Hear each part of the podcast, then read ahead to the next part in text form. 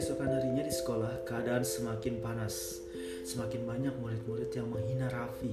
Bahkan sekarang mereka tidak ragu-ragu untuk mempermalukan Raffi di depan umum. Pagi itu saat waktu istirahat, Raffi bergegas menuju ke toilet karena ingin buang air kecil. Namun saat sampai di sana, seorang murid kelas 12 seperti sengaja menyiramkan air ke wajahnya sampai baju seragamnya ikut basah. Ups, sorry, ucap murid kelas 12 itu tanpa dosa. Raffi yang terlihat sangat emosi berusaha untuk tetap menahan emosinya karena dia tidak ingin orang melihatnya tertekan. Sabar Raf, sabar, ucap Raffi kepada dirinya sendiri dalam hati, lalu pergi meninggalkan mereka. Kemudian Raffi berjalan menuju ke kelasnya lagi. Namun tiba-tiba tiga orang cewek rekannya di MPK datang menghampiri dan menyerahkan sebuah surat. Ini surat pemecatan lo dari MPK, ucap cewek pertama ketus. Raf, lu gak punya malu ya? Udah jelas-jelas lu buat nama sekolah kita hancur. Tapi masih berani lu masuk ke sekolah, kata cewek kedua sinis. Raffi berusaha menjawab dengan tenang. Buat apa gue malu terhadap hal yang gue gak ingin lakukan? Jawab lalu pergi meninggalkan mereka bertiga. Hari itu Raffi selalu seorang diri. Ia juga enggan menghampiri ketiga sahabatnya. Yang tidak mau percaya bahwa ia tidak bersalah. Sampai waktu pulang sekolah, ia masih bingung bagaimana cara membuktikan bahwa ia benar-benar hanya korban dari perbuatan Pak Sandi. Dengan kepala yang lebih sering sakit, belakangan ini membuat Raffi tidak bisa berpikir dengan baik.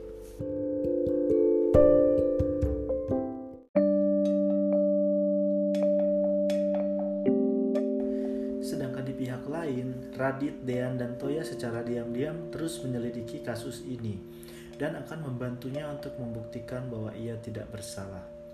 Gimana? Udah ada kabar tentang korban-korban lain Pak Sandi? Toya membuka obrolan di kantin siang itu. Ada, Gue denger dia anak kelas 11 bahasa namanya Alex, kata Radit antusias.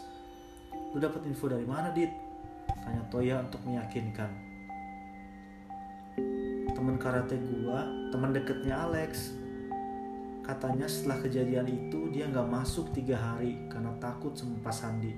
Jawab Radit meyakinkan data yang ia peroleh. Waduh, efeknya parah juga ya, kata Dean tidak menyangka. Ada lagi, Tanya Toya penuh harap. Namun keduanya menggelengkan kepala. Lu ada?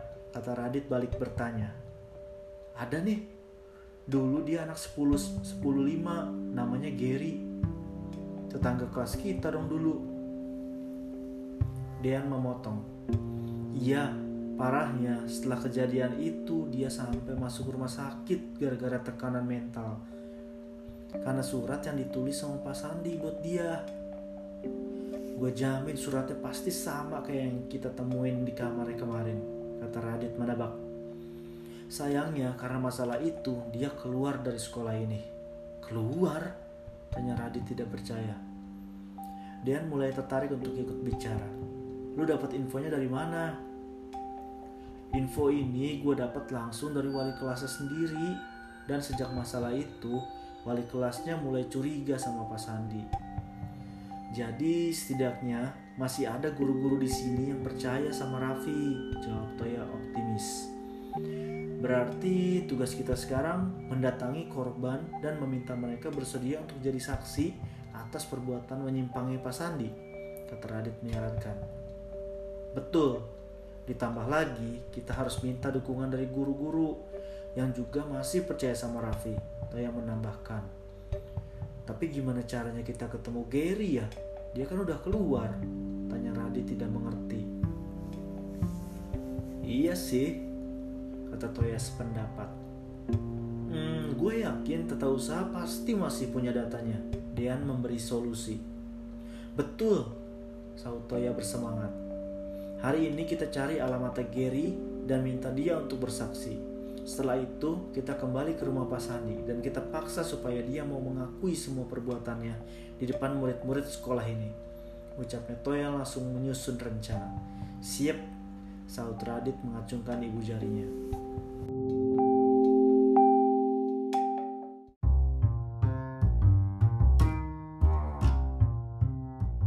Setelah rapat singkat berakhir, mereka bergegas menuju ruang tata usaha di sana tanpa ragu Toya langsung meminta alamat rumah Giri kepada seorang petugas yang sedang bekerja. Siang pak, maaf kita ganggu sebentar. Siang, ada apa? Saya sedang sibuk. Soal petugas itu sok sibuk. Hmm, kita cuma mau tanya alamat Gary pak yang saat kenaikan kelas kemarin pindah dari sekolah ini. Tanya Radit berhati-hati takut salah bicara. Untuk apa? Hmm, ketiganya saling pandang bingung harus bicara apa. Dia kan teman kita pak, Saud Dean asal bicara. Temen tapi kok nggak tahu rumahnya. Tanya petugas itu curiga. Mendengar ucapan itu, Radit dan Toya langsung memandang Dean sinis. Uh, kita lupa pak, kan udah lama. Jadi kita lupa rumahnya, kata Radit mencoba menutupi. Iya pak, kita udah lama banget gak ke rumahnya. Nah sekarang kita mau silaturahmi ke sana. Ucap Toya mencoba meyakinkan.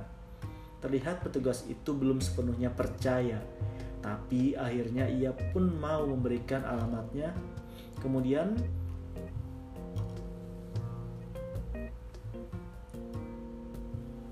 mencarikan alamat tersebut lewat lemari-lemari arsip yang ada di belakang mejanya. Tunggu sebentar, ucapnya lalu pergi mengambil tumpukan arsip. Tidak begitu lama, petugas itu kembali menghampiri Toya, Dean, dan Radit dengan membawa secari kertas yang di atasnya sudah tertulis alamat rumah Gary. Ini Terima kasih ya Pak, maaf sudah ganggu, kata Toya bersemangat. Permisi Pak, Radit mengakhiri lalu bertugas lalu bergegas keluar ruangan dan segera bergerak menuju rumah Giri.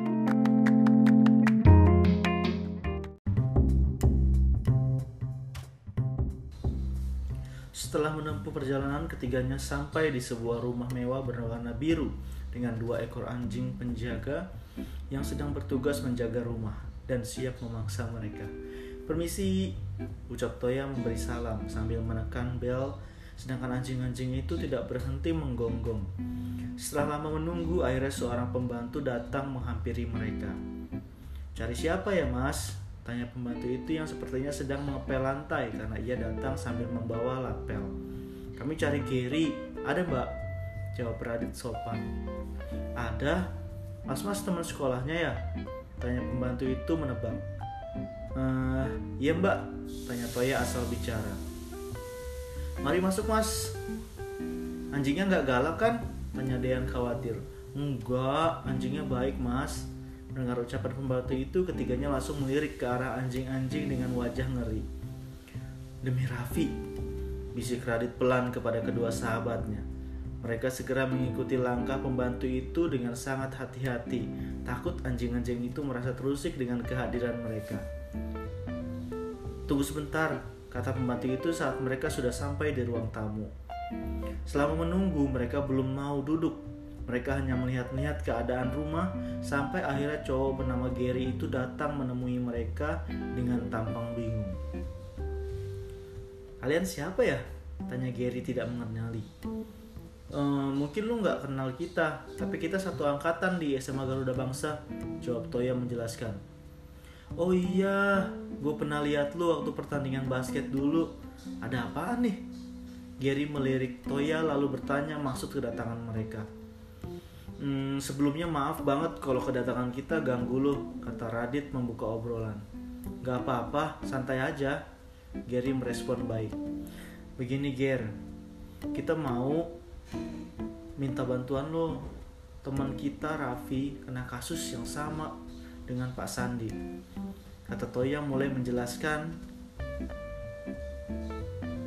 dan mendengar nama Pak Sandi ekspresi wajahnya langsung berubah jangan bilang iya kata Toya memotong ucapan Gary yang sudah menangkap maksud ucapannya sorry sorry gue nggak bisa bantu lebih baik kalian pulang aja deh Tiba-tiba Gary berubah ketus. Tolong Ger, kita butuh bantuan lo. Raffi gak bersalah. Sialnya saat pas Andi melakukan itu, ada reporter mading yang sengaja ambil foto mereka. Radit memohon. Gue gak bisa. Tolonglah Ger, cuma lo yang bisa tolong Raffi. Toya ikut memohon. Gue nggak bisa tolong. Gue bisa tolong apa coba? Kita butuh kesaksian lo di depan semua orang di sekolah, kata Radit menjelaskan tugasnya. Gila kali, itu sama aja gue mempermalukan diri gue sendiri. Gue gak mau ah. Jawab Gary tetap pada pendiriannya. Setidaknya dengan pengorbanan lu, Pak Sandi gak akan melakukannya lagi ke murid-murid yang lain. Saat Dean mulai ikut bicara dan kali ini ucapannya sangat tepat. Ucapan Dean membuat Gary berpikir sejenak. Di saat keadaan sedang memanas, pembantu Gary muncul sambil tetap tersenyum ramah. Permisi mas, mau minum apa? Gak usah mbak, mereka gak lama kok, ucap Gary melarang. Pembantunya pun langsung pergi. Ger, kita sangat butuh bantuan lo. Raffi cuma punya waktu sampai hari Senin untuk bisa membuktikan bahwa dia nggak bersalah. Ucap Toya penuh harap. Gary pun tetap pada pendiriannya. Gua nggak bisa, sekarang gue minta kalian keluar dari rumah gue. Bentar Gary marah lalu mengusir Radit, Toya, dan Dean. Ger, sahabat kita butuh bantuan lu. Lu ngerti kan posisi sahabat kita gimana? Kata Toya emosi. Sorry, semua itu di luar kuasa gua. Kalian nggak tahu apa yang gua rasain. Kata Gary meminta maaf karena tidak bisa membantu. Lu cuma takut kan? Toya menegaskan. Iya, gue emang takut ucap Gary ikut emosi. Pokoknya kita sangat mengharapkan kehadiran lu hari Senin ya Ger, kata Radit lebih memilih mengakhiri perdebatan itu karena sepertinya Gary benar-benar tidak bisa membantu mereka. Silakan kalian keluar.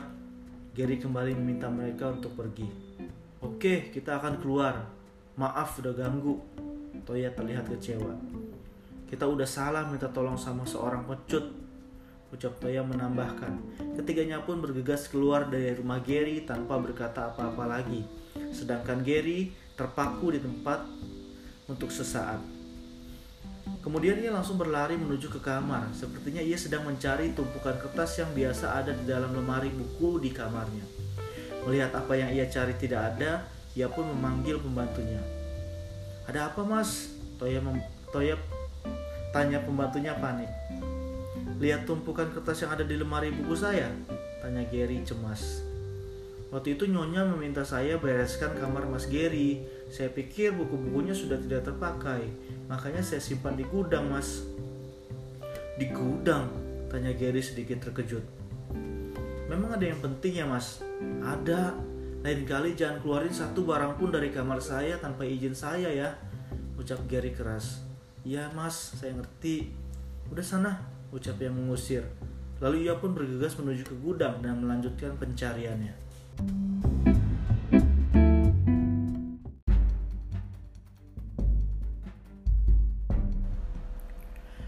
Bagian lain, Radit, Toya, dan Dean sedang melanjutkan perjalanan mereka menuju ke rumah susun milik Pak Sandi yang pada hari sebelumnya juga telah mereka datangi. Namun sebelum sampai, mereka kembali membicarakan pertemuan mereka dengan Gary. Gimana nih? Gary nggak mau bantu kita tanya Radit hampir kehabisan akal gue juga bingung jawab Toya sependapat Gak perlu bingung, sekarang kita maksimalin aja untuk cari bukti dari pihak lain, saut Dean berpendapat. Tumben lu, tanya Toya yang sudah terlihat lelah. Toy, Dean pasti peduli lah, Raffi itu sahabatnya juga. Ya kan Den? Radit membela. Namun pertanyaannya tidak dijawab oleh Dean. Radit pun hanya bisa menghela nafas panjang lalu bersandar lagi ke kursinya.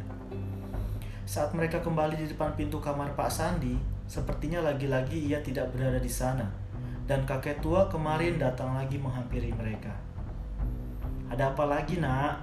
Tanya kakek tua itu menepuk bahu Toya sehingga membuatnya terkejut. Eh, kakek, jawabnya masih syok. Kami mencari Pak Sandi lagi kek, tapi sepertinya dia belum pulang ya? Tanya Radit berusaha ramah.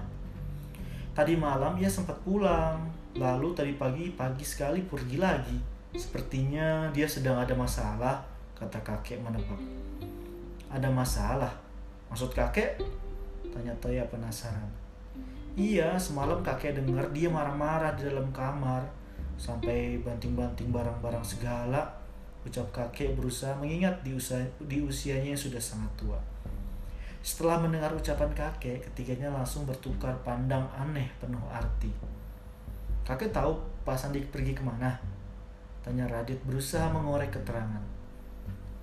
Hmm, kakek kurang tahu persis, tapi ia sering pergi untuk menemui teman-temannya tuh di warung atau apa itu namanya. Kakek lupa. Kata kakek kembali berusaha mengingat. Maksud kakek kafe, Tanya Toya lalu saling pandang lagi dengan kedua sahabatnya. Nah, iya mungkin itu. Kakek tahu alamatnya? Tanya Dean ikut mengorek keterangan. Lalu tiba-tiba Radit mengejutkan semuanya. Gak perlu, ayo pergi.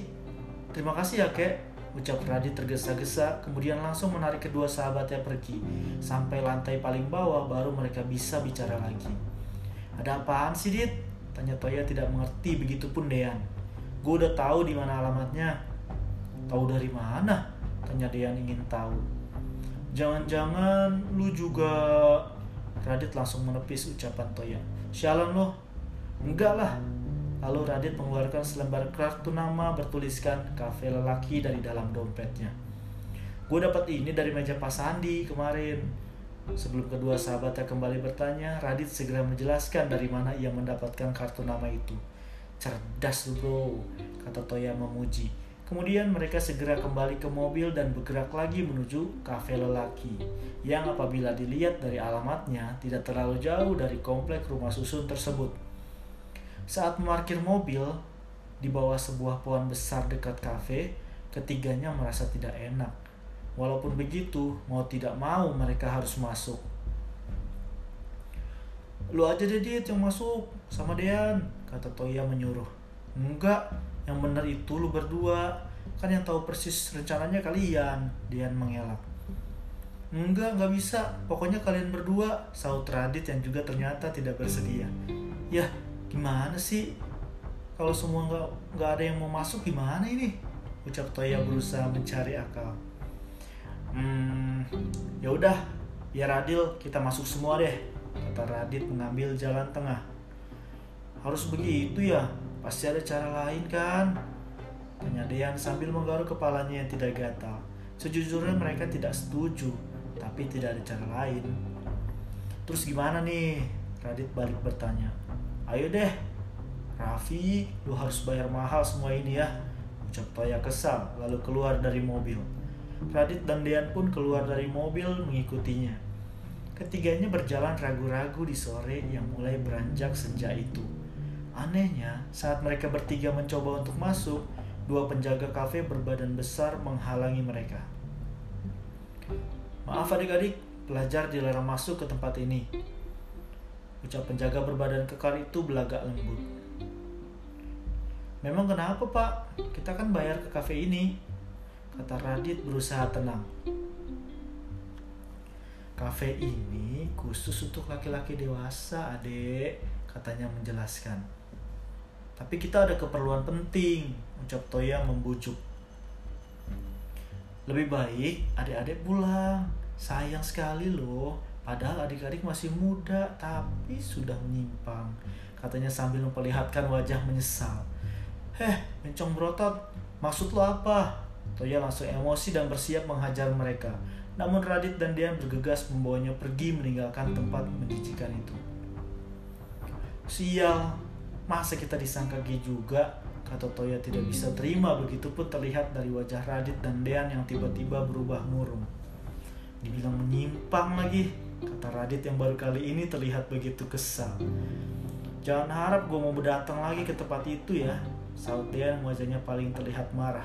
Karena dari awal Dian sudah memprediksikan akan terjadi hal seperti ini. Gue juga ogah, lagi ngapain lagi kita ke sini sih? Tapi kenapa tadi kalian halangi gue untuk muncul mereka sih? Kata Toya kesal. Gue gak mau lu emosi dan bikin rencana kita berantakan. Ucap Radit ada benarnya.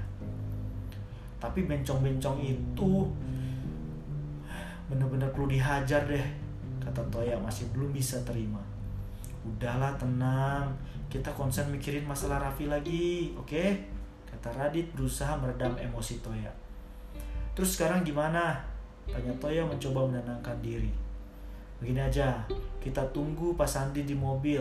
Saat dia keluar, kita langsung temui. Gimana? Ucap Radit menyarankan, sedangkan kedua sahabatnya terlihat sudah sangat kelelahan. Pokoknya kita harus dapat hasil hari ini, ucap Radit memberi semangat. Siap bos, ucap keduanya kompak. Ketiga, ketiganya pun menunggu di mobil, sesekali keluar untuk sholat maghrib atau membeli minuman dan makanan ringan.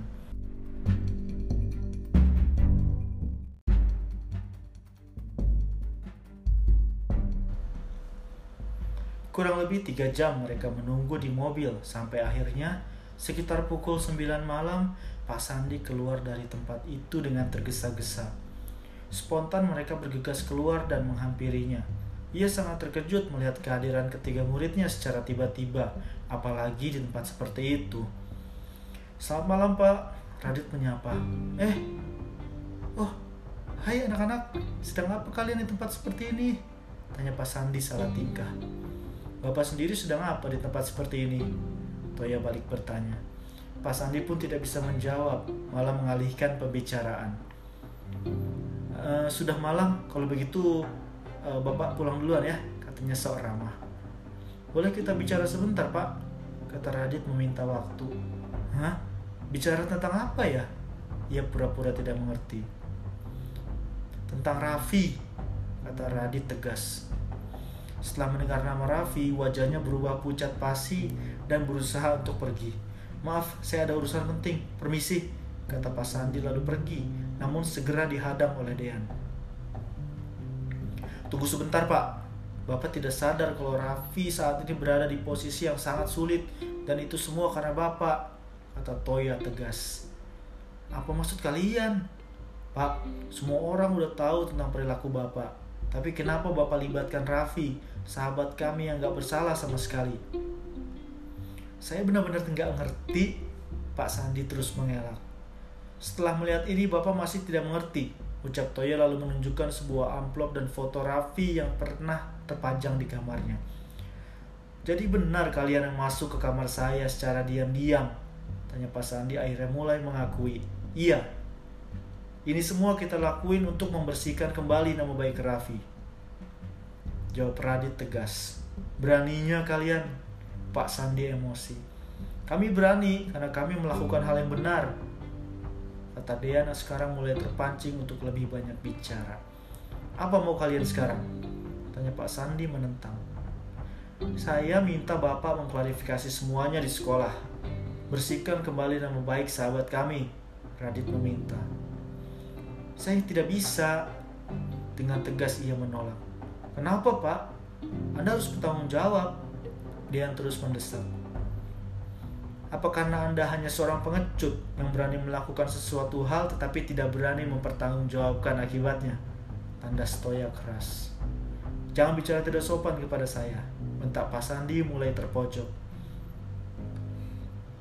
Hah, jangan bicara tidak sopan kepada Anda guru yang seharusnya memberikan contoh yang baik bagi murid-muridnya. Begitu, kata Toya kembali mendesak. Setelah perdebatan yang sangat panas itu, Pak Sandi malah terduduk di tanah sambil menangis, kemudian menyesali semua perbuatannya. Baiklah, saya mengaku salah. Tadinya saya tidak ingin melakukan hal itu pada Raffi.